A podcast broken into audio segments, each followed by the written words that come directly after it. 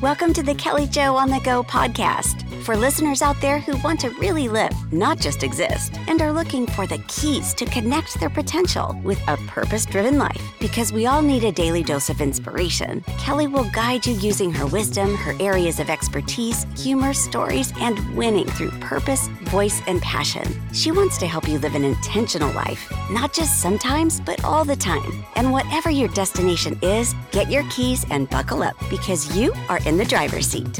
Now here's your host, Kelly Andriano. Welcome back to the Kelly Joe on the Go podcast. I'm Kelly Andriano. Today's podcast is going to find me in a very vulnerable position, and I really debated whether or not to share with everyone what's been going on recently. But my husband, who's my biggest cheerleader, encouraged me to share because he felt, just like I kind of do, that there are many people out there going through what I'm going through right now. You see, I'm part of the sandwich generation. It's something I shared early on in the podcast. I am the primary caretaker of my father. Earlier this week on Tuesday, I posted this great video of he and I doing another road trip adventure to the cardiologist in Rochester for an update. eleven years ago, my mom passed away, and I became the caretaker of my dad. And for the first several years after my mom passed, my dad was in great health. And then he had a massive heart attack, which put him back quite a bit. And ever since then, probably for the past seven years, it's been an up and down journey for my dad and for me with his health. And since October of this year, he's really struggled with his heart. And we've spent many trips back and forth to Rochester. In that time, I have become almost an expert in reading at least his blood work, his echocardiograms, all of his tests. I am almost like a sports analyst in that I know what numbers he has to be on. And given his demeanor, his breathing pattern, and how he's walking around, I can almost always guess where his levels are. And what's been deceiving in the past two weeks is that he has seemed pretty good. We had blood work done at the end of last week. I got a copy of the blood work. It looked good. I was excited about this trip to Rochester. In fact, I told him on the way up, I was pretty sure we were going to get to graduate from going back and forth every two weeks. And when we got there, sure enough, I was right in that his blood work looked great. His heart rate was great. But not having an E K G, I had no idea we were back in AFib, which led us to needing another heart procedure next Friday. And so as crushed as he was, and as scared as he was, I stayed positive. That's our role as a caretaker. We have to be positive. We see the silver lining. We encourage. And because I'm his healthcare proxy, it's my job when he pushes back to try and navigate, negotiate what's best. And that's the position I found myself in. So I convinced him, as, as long as our cardiologist agreed, to go ahead with this procedure next Friday. But the past couple days have been hard because I had a lot of hope and that everything was going to be okay and that life was going to go back to normal. And here's the thing, when you are the primary caretaker for your parents, a child with medical needs, or if you're fighting some kind of medical condition yourself, those ups and downs come with big swings, don't they? You become exhausted. You become physically and emotionally exhausted, and you rethink every doctor visit, every conversation, every blood work, and then you beat yourself up. What if we would have done this? What if we would have done that? And it's it's a draining process. And so this podcast today, as vulnerable as it is, I want to talk to those of us in this position of being a caretaker, making medical, life-altering decisions for our parents. I needed something. I needed something to grab onto. So I did some research today and found out that there are twenty-six percent of all American adults are in the sandwich generation. That's sixty-seven point eight million people in the United States are taking care of their parents right now. So we're all in the same boat. So what do we do? How do we manage it? And how do we deal with the magnitude of the decisions we have to make?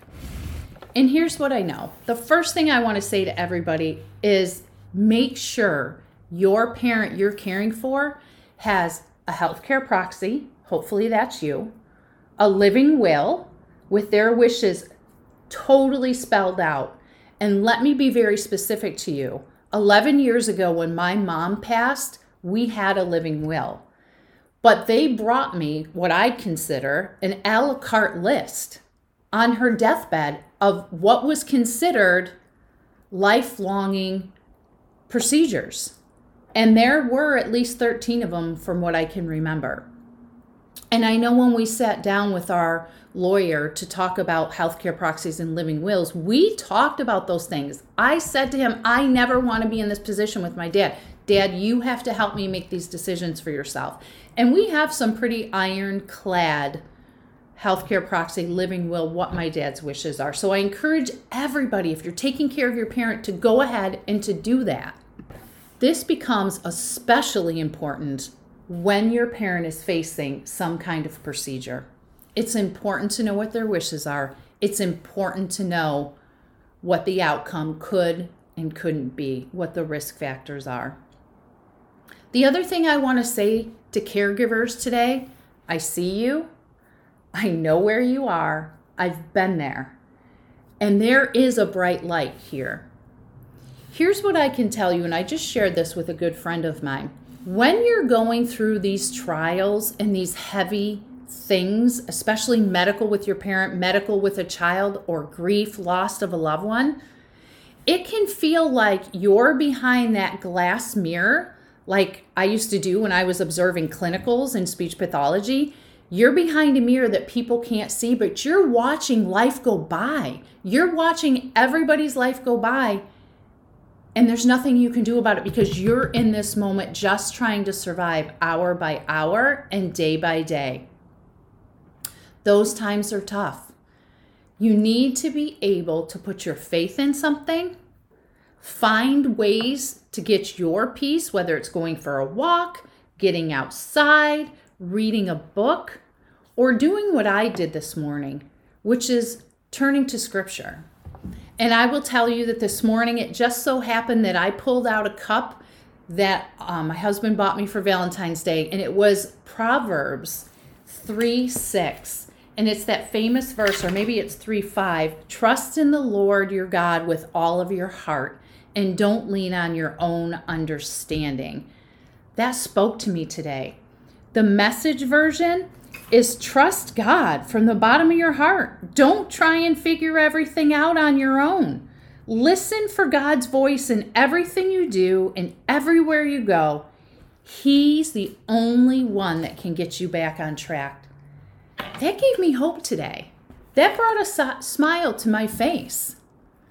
That helped me be okay with the decision I helped my dad make for this week.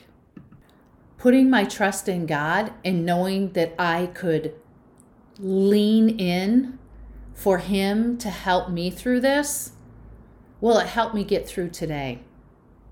Do you know what else I thought about today? That I am lucky enough that I'm in a position to be able to have my dad here for me to make these decisions. As hard as this is, and that drive back and forth and missing work, I have no regrets because I got to spend this quality time with my dad. And I say this often, time is the one thing in life we can't get back. So it is so important to make the most of the time that we have. Today is a perfect example. We got an extra day this year being leap year. And it's important to use the time we have and to put it to the best use. I hope that this has been helpful. I hope that people that are going through this can say, finally, somebody else sees and feels how I do. I hope my encouragement of getting your parents or anyone sick in your life a living will, a healthcare proxy, and a will itself, that is so important. And there is many places that you can do that for little or no cost, whether it be at your Department of Aging in your local county or through a lawyer if you qualify financially for a scholarship or some kind of uh, sliding scale, or a really good lawyer. And I encourage everybody to go ahead and do that. I hope you have a good day. I hope this helps someone. And if you could say an extra prayer for us next Friday, I would really appreciate that. So go have a great day. The weather's starting to improve. Enjoy your weekend, and we will see you back again next week. Thanks for joining our dose of inspiration on the Kelly Joe On The Go podcast. And with a simple click to subscribe, we'll invite you back to our next episode. And be sure to like and share to all your friends on social media. And if you want more, check out Kelly's Instagram. Remember, it's time to get out of the passenger seat and jump into the driver's seat, because you have the keys. Own your purpose, your voice, your passion, and enjoy the ride of your life.